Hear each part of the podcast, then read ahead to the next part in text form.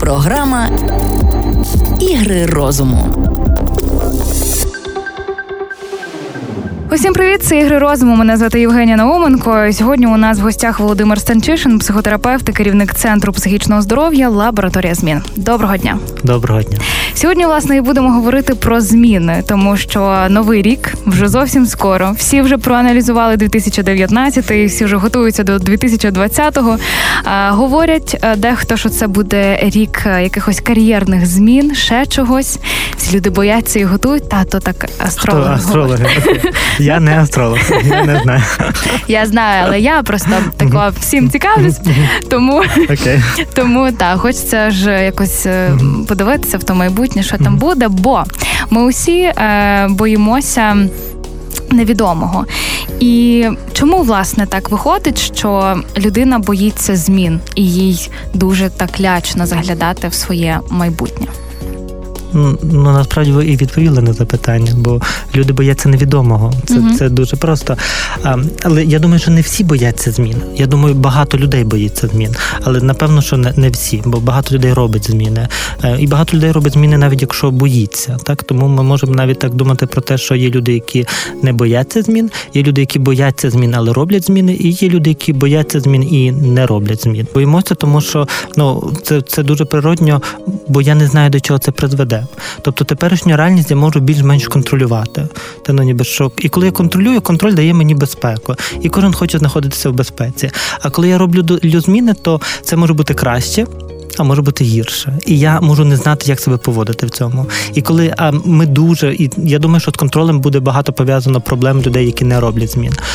Це ще тому, що поки я контролюю процес, доти мені здається, що все все нормально. Але як тільки щось іде не так, тоді зразу з'являється паніка, що я з цим не справлюся. І тоді ми можемо пускати витоки до самооцінки, до до чого до чого завгодно. Невідомість завжди лякає тим, що я не можу її передбачити, я не можу її контролювати контролювати. А теперішнє завжди прекрасне тим, що я можу його контролювати і можу його передбачити. Mm-hmm. І тому так багато з нас е, дуже легко, і дуже довго може сидіти в своїх е, поганих умовах, але які він контролює, які він знає. І тому так багато з нас не наважується на те, щоб зробити крок туди, в невідомість, де ти не знаєш, що далі, що що зробити, який наступний крок. І якщо брати ці категорії, то оця третя категорія, які не наважуються на зміни, можливо, вони так бояться втратити контроль, що погане сьогодні для них краще, ніж можливо добре завтра. Бо тут завжди оце можливо. А можливо, це завжди сумнів. А сумнів це те, що я не можу допустити до свого мозку.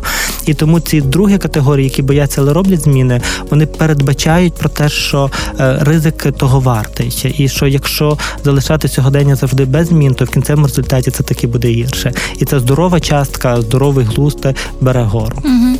Говорять, що треба уявити найгірший е, варіанти, сценарій розвитку ситуації, і тоді вже е, виходячи з нього, зробити висновок і просто ну зрозуміти, а що я зроблю, якщо все буде супер погано. Якщо все буде супер погано, я буду лежати мертвим у гарній труні, і мене поховають тихенько, і нічого не треба буде робити. Так що все окей.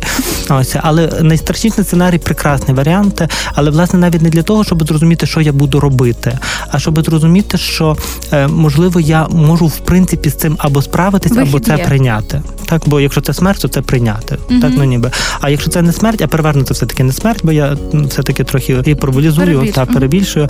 Ось то переважно, коли я починаю уявляти е, найстрашніший сценарій, то я в кінцевому результаті розумію, що так, окей я я насправді можу з цим справитись, тобто це не не призведе до великої катастрофи, mm-hmm. і тоді стає трохи легше. Тому це достатньо звичайна практика психології уявляти найстрашніший сценарій, де коли заплющеними очима, довго поглиблюючись, і що буде ще страшніше, ще страшніше, ще страшніше. І це може лякати, але потім ти розумієш в кінці, що ну окей, ніби що тривога є, і це нормально, що є тривога, але я можу з нею справлятися. Тобто я зможу контролювати цей процес, тобто що все не розлетиться надростки. Угу. А що може підштовхнути людину до змін, якщо вона сама не наважується, це оточення, це ну будь-що обставини, будь-які обставини. Ну мене можуть підштовхнути. Е, я ніколи не водив авто. Я завжди про це розказую. Е, я ніколи не водив авто, бо мені здавалося, що для чого? Для чого мені взагалі авто? Це це взагалі і розбиратися в цих всіх штуках всередині того авто. Це найдурніше, що можна придумати для мене. Для мене, тільки для мене, не для всіх інших е, людей на світі.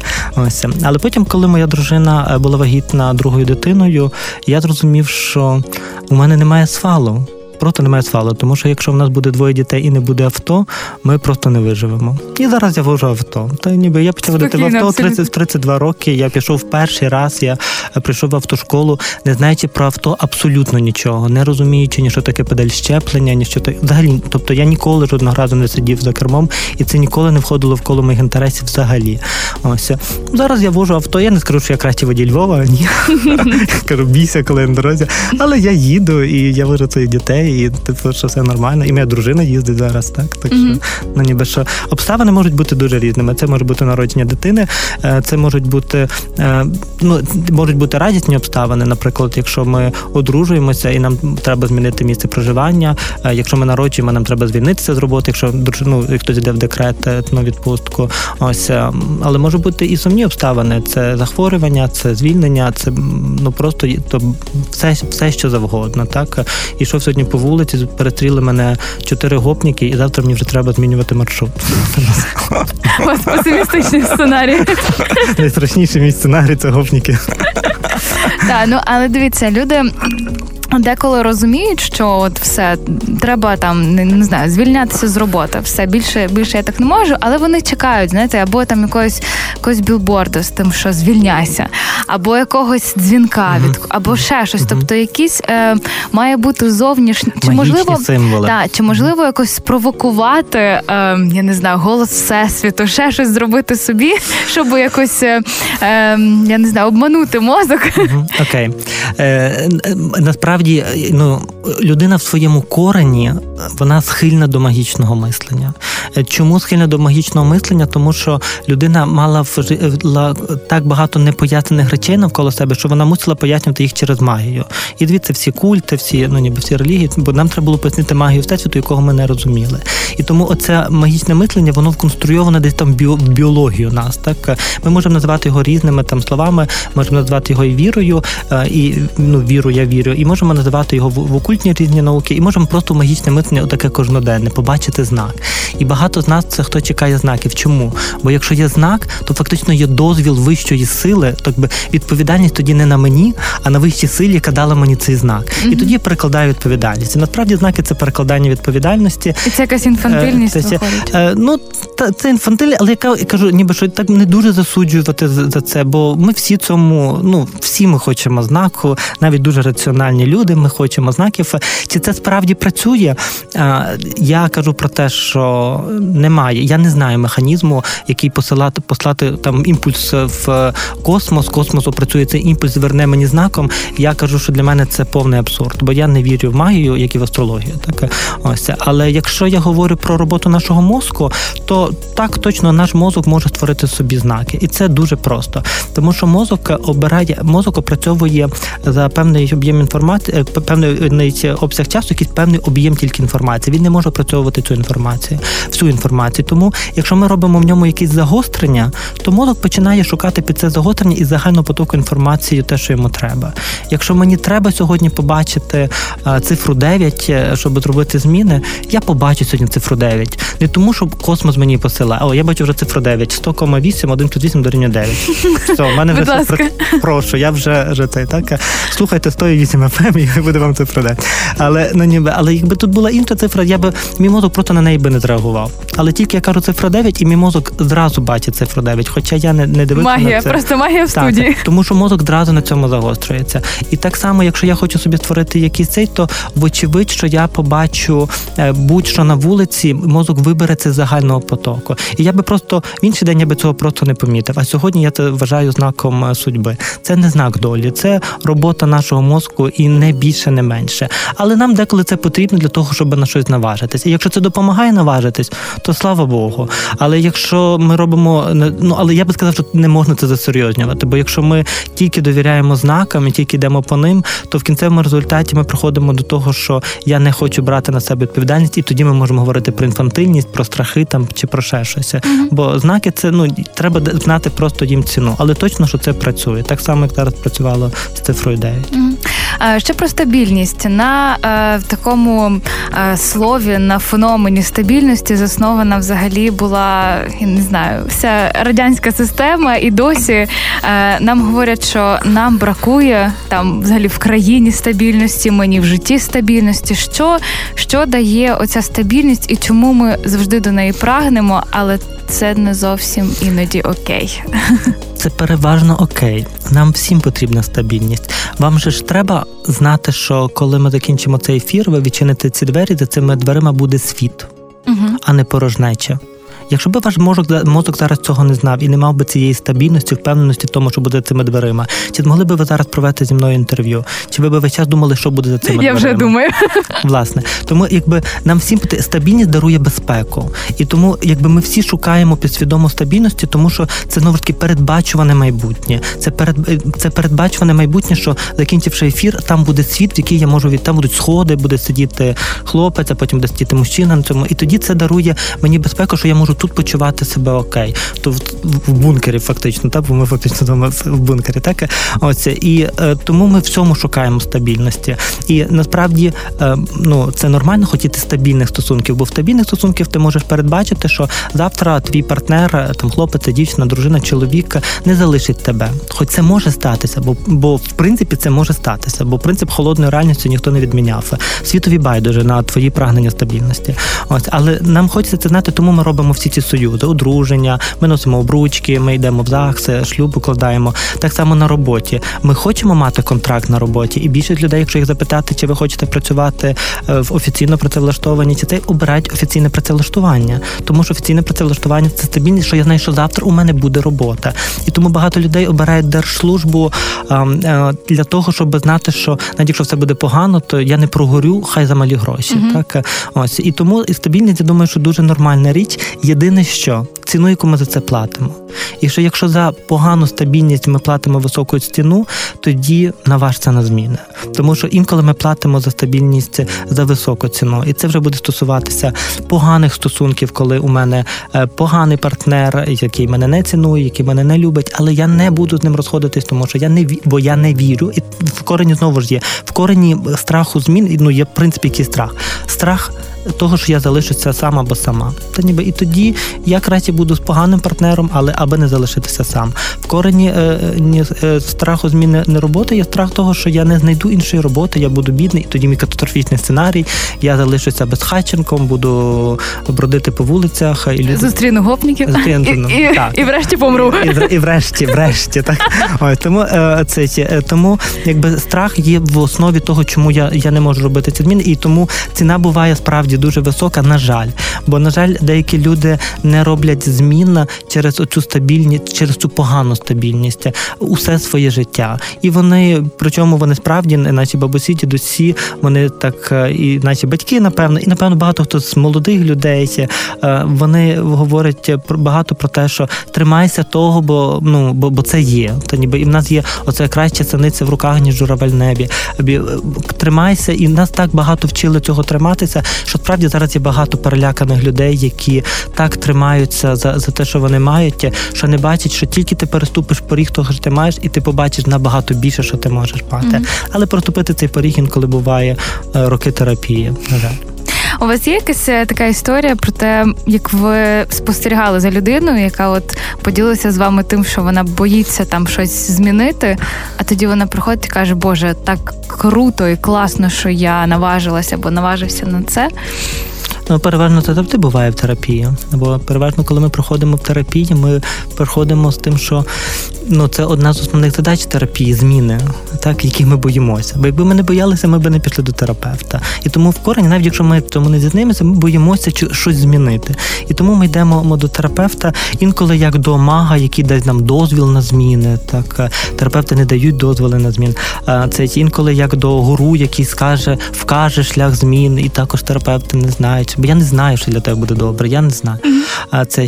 Але, але найчастіше, е, ну ніби що, коли я приходжу і я багато боюся, то то так, звісно, що ну і це може звучати. Ну ем, ну так що в моєму кабінеті люди приймали важливі рішення в своєму житті: е, рішення залишити роботу, е, рішення розлучитися, рішення. Ну ну і деколи це це складні також е, також рішення, рішення їхати чи не їхати за кордон. І коли вони робили ці рішення, то в кінцевому результаті життя завтра не ставало простішим. Але кайф був в тому, що е, коли я приймаю рішення і беру відповідальність за це рішення, то насправді і влада повертається в мої руки. Тобто я починаю керувати процесом. І цей кайф так точно він є майже завжди, коли я е, коли я вирішую, ну ніби що я все-таки роблю рішення і я починаю зміни. Але справді це деколи е, займає багато часу і деколи це займає їм, ну ніби. Очевидна річ ну, для для терапевта, для для клієнта, деколи займає місяці, е, ну ніби місяці того ну усвідомлення того, що це що це потрібно, і це також дуже часто, е, то коли коли нам треба вийти із залежних стосунків. Коли я роками я в залежних в залежних стосунках, патологічних залежних стосунках, де один із партнерів має має боротьбу особистості, ну є садистом там чи ще щось, ось і з тих стосунків треба вийти, то треба так багато мужності і так багато ресурсу для того, щоб наважити зробити очевидний крок очевидний.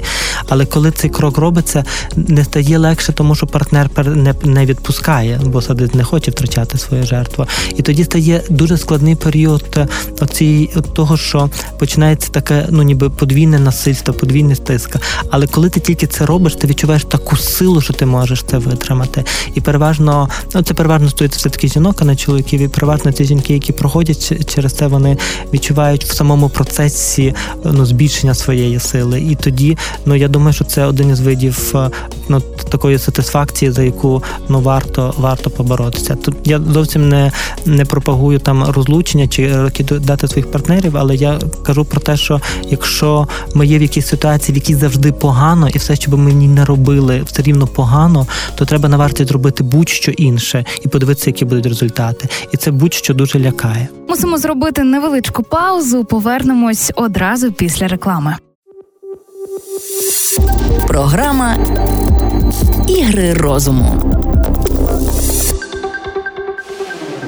Якщо є навпаки негативний досвід змін, тобто, от е, я не знаю, там я думала, думала, дуже довго наважувалася, все, я там прийняла рішення е, там якесь будь-яке переїхати, mm-hmm. та? але щось мені не вдалося. А тоді знов мені mm-hmm. треба кудись переїхати. Okay. І я вже боюсь це зробити, тому що в той попередній досвід то не вийшло. А якщо я ще до цього тричі в тому була, то в четверте це взагалі ще більше треба ресурсу на те, щоб зробити цей крок. Ну я би так знаєте, по перше, я би казав, що ну треба ще думати, як я приймаю рішення. Бо якщо я три рази встаю на ті самі граблі, то тоді це питання про ну про те, на що чому я так люблю, щоб граблі били мене по голові. Ну це але я кажу про те, що. Не те, що в терапії є або успіх, або досвід та ніби і мені подобається ця фраза, тому що успіх це означає, що я зробив зміни і все окей.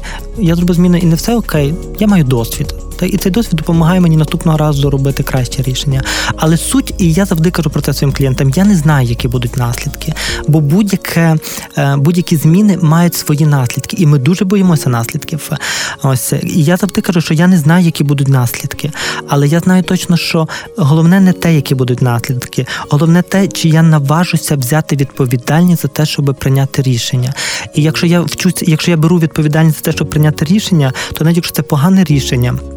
Я стаю сильніший уже від того, що я приймаю рішення, що я беру на себе відповідальність, і це те, що дає мені стати дорослим, і тоді наступного разу приймати нове рішення. І в кінцевому результаті будь-які зміни будуть вести до нових змін. Немає таких е, змін, які я роблю, і вони вже все останні в моєму житті. Все ви працюєте радіоведучою е, на львівському е, на львівській хвилі. Ви маєте програму, все більше в житті у вас не буде більше ніяких проєктів. Одного разу вам придеться змінити формат, змінити назву програми, змінити ну тобто все все міняється, тому що в світі все змінюється. І тому немає змін, які е, є вже остатою. Ну крім останньої моєї улюбленої зміни, це так, так, Труна. так то, е, то це то звісно, що це кінцевий варіант. А все інше воно е, потенційно має собі подальші зміни. Але якщо я сьогодні приймаю рішення і беру відповідальність за це рішення, то всі подальші зміни у мене вже є досвід, що я можу приймати рішень, і тоді я не чекаю знаків долі, я не чекаю дозволу, я не чекаю гору, і я не чекаю, поки е, страхи минуть самі і складуться обставини. Я роблю це сьогодні. І люди, які роблять сьогодні, навіть якщо вони помиляються, але люди, які вміють приймати рішення, вочевидь успішніші. Тому що помилки це не страшно. Так ніби помилятися взагалі, а бо звідси ми можемо йти ще в один виток терапії. Чому я боюся помилок? Ніби чому я боюся, що якщо рішення буде Тому що за них сварили. Тому що за них сварили. І тоді питання в тому, хто живе в твоїй голові, хто тебе далі сварить за помилки. Бо ми ж вже знаємо, що помилки це абсолютно нормально.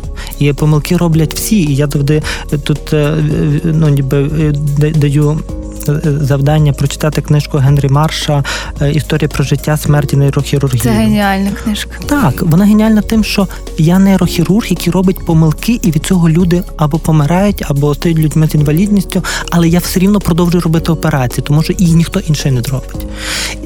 Як, як би це не було жахливо, я даю можливість робити своїм студентам операції, хоч вони можуть робити помилки, тому що завтра не буде нейрохірургів, якщо вони сьогодні не будуть цього робити.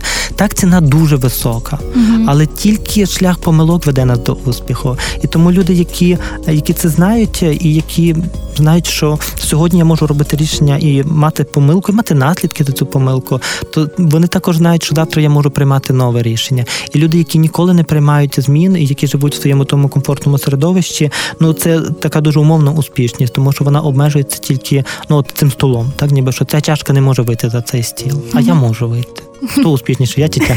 Я успішніше за чашку. Юху. А, Окей, якщо м, одне це зміни в моєму житті, це ну коли стосується там мене, якихось речей, там mm-hmm. типу роботи, місця, подорожі, ще щось. А коли це людина-людина, я. Е, надзвичайно часто чую від е, своїх подруг, просто знайомих, що я не можу наважитися на стосунки, тому що в мене було вже п'ять спроб, п'ять умовно побачень, і всі вони нічого не вдалося. Значить, я буду сама до труни. Ну добре. Я кажу, добре, ну якщо ну ти хочеш бути сама до труни, ну будь, ну якщо це твоє рішення, якщо тобі так добре, то то окей. То, ну ніби хто може претендувати на це. Ось, але якщо це якщо це рішення, але ж зазвичай це не рішення, це страх. І ну, ніби без страху і величезні комплекси, що зі мною щось не так. так. А коли зі мною щось не так, це такий дуже цікавий феномен. Якщо зі мною щось не так, то я і не вірю, бо якщо я там негарний, тупий, е, невдаха, слабак, там бла бла бла, ось то вочевидь, коли я дивлюся на гарну дівчину, що я думаю. Не мій рівень, не mm-hmm. мій level. І я йду далі. Ось. І коли я бачу, а, зато коли я бачу а, дівчину, яка ну не те, що вона погана, але яка також відчув, яка також має багато проблем, ой, мій level. І я кожного разу йду на побачення з дівчиною, яка має багато проблем. І тоді, вочевидь, що всі мої досвіди невдалі. Mm-hmm. І так само дівчата, переважно, ну ніби якщо я не вірю, що я що я можу зустрічатися з нормальним хлопцем, то я на несвідомому рівні шукаю не тих хлопців. Бо з другого боку, це ти обираєш піти з ним на побачення. Та ну ніби це ти обираєш будувати з ним стосунки. Проблема була не після тих п'яти, а до точно. Ну проблема була до того, ну ніби тому, що якщо я люблю себе, я не дозволю собі погані побачення. Або якщо це випадкове там побачення, умовно через Тіндер, так то, е, то я піду з поганого побачення, і я можу мати 15 тисяч побачень після Тіндера, і я знаю, що я не мушу. Я коли я йду на побачення, я нічого не винен цій людині, крім знайомства і ну привітності в перший вечір. І тоді це це добрий досвід, бо я бачу, це мені не підходить, це мені не підходить. І я рухаюся до того, що що мені потрібно. За умови, що я вірю, що я можу мати добрі стосунки. Але якщо я не вірю, то вочевидь, що я буду думати, ну так, але вже були, ну незручно відмовити, ну добре, піду другий раз, а потім перший секс, а ну вже займали сексом, ну блін, а йолки-палки, а потім я розумію, що він трохи підбухує.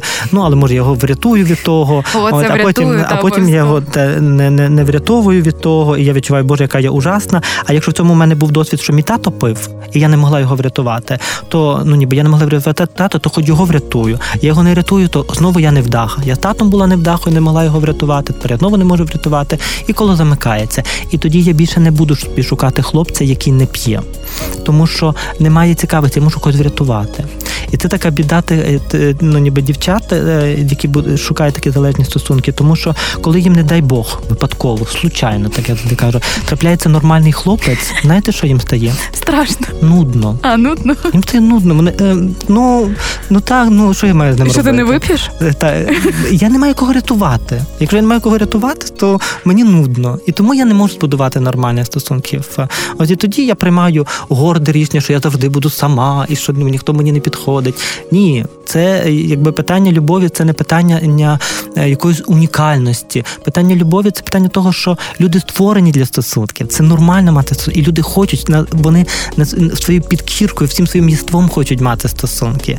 І тому люди, тому будувати стосунки здоровим людям, так ну ніби це ну ніби це нормально. Вони до цього прагнуть. І тому люди одружуються і знаходять стосунки в своїй групі одногрупників, на своїй роботі. Тобто не обов'язково мені треба весь світ перебачити. Тобто добрі стосунки можуть знайти ну не будь-де, але багато де.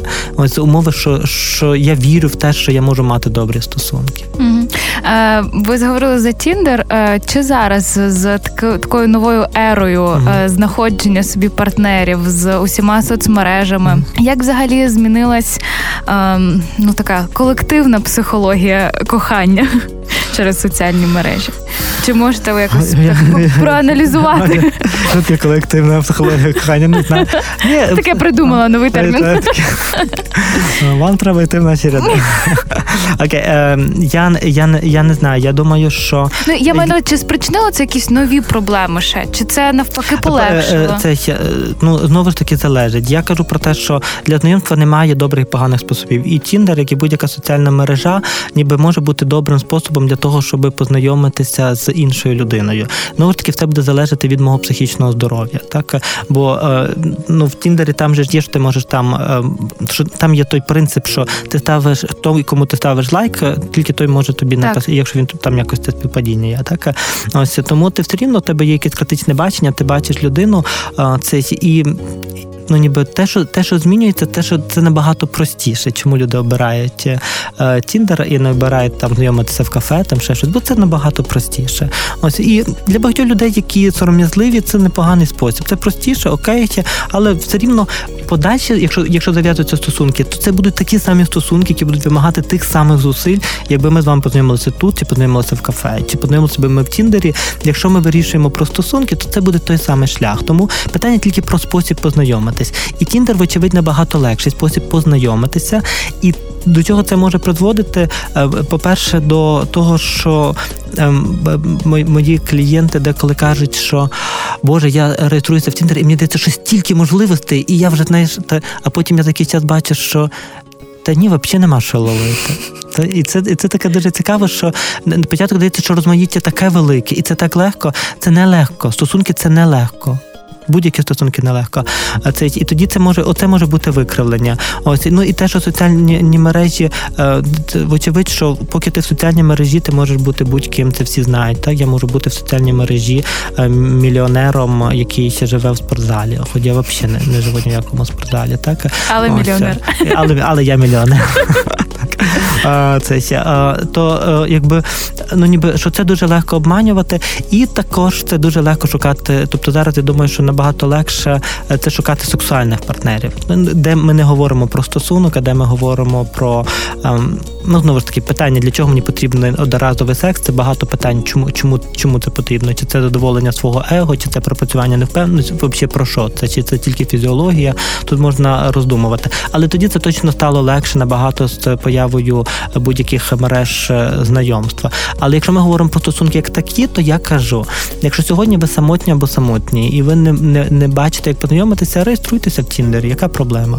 Реєструйтеся, йдіть на побачення, і якщо одного разу вам буде цікаво на цьому побаченні, йдіть на друге побачення. Якщо вам буде цікаво на другому побаченні, пробуйте побудувати стосунки, бо стосунки будуть точно такими самими, якби ви їх будували з людиною, якою потрібалося не в Тіндері. Тому mm-hmm. ніби що я кажу, що якщо я зі своїми странностями зареєструюся в Тіндері, тоді ймовірність, що є ще хтось хто з такими самими странностями зареєструється в Тіндері, і тоді ми можемо mm-hmm. зустрітися. Ну бо якщо я там реєструюся, значить е, ще хтось є такий. такі, ну ніби що це mm-hmm. так. А такі, як я, ну окей, бо я ж класний. Окей, наостанок. Ем...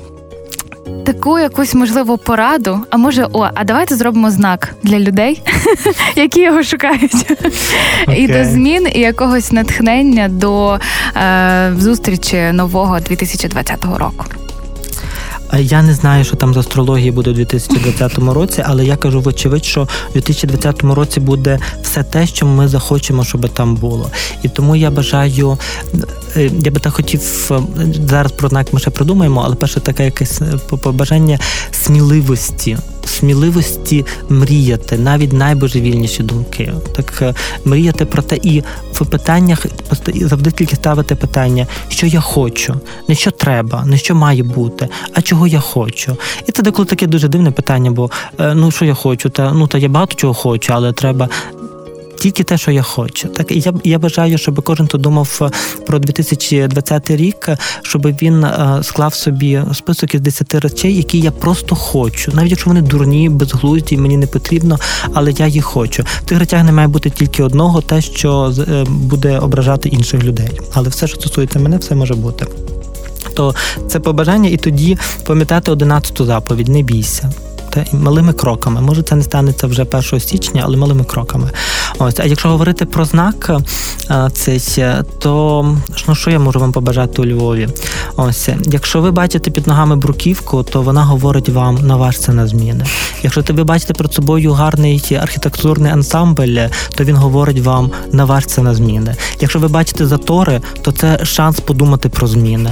От якщо ви йдете в переповненій маршрутці, це Бог вас послав туди для того, щоб ви мали хвилинку для того, щоб Е, замислитись над тим, що іншого має бути в 2020-му. Ось е, якщо вам нагробили в магазині, то пам'ятайте, то що це Бог робить вам маленькі випробування перед великими змінами у вашому житті. Це точно знаки. Якщо ви слухаєте радіо Львівська хвиля, вас неймовірно точно чекає успіх.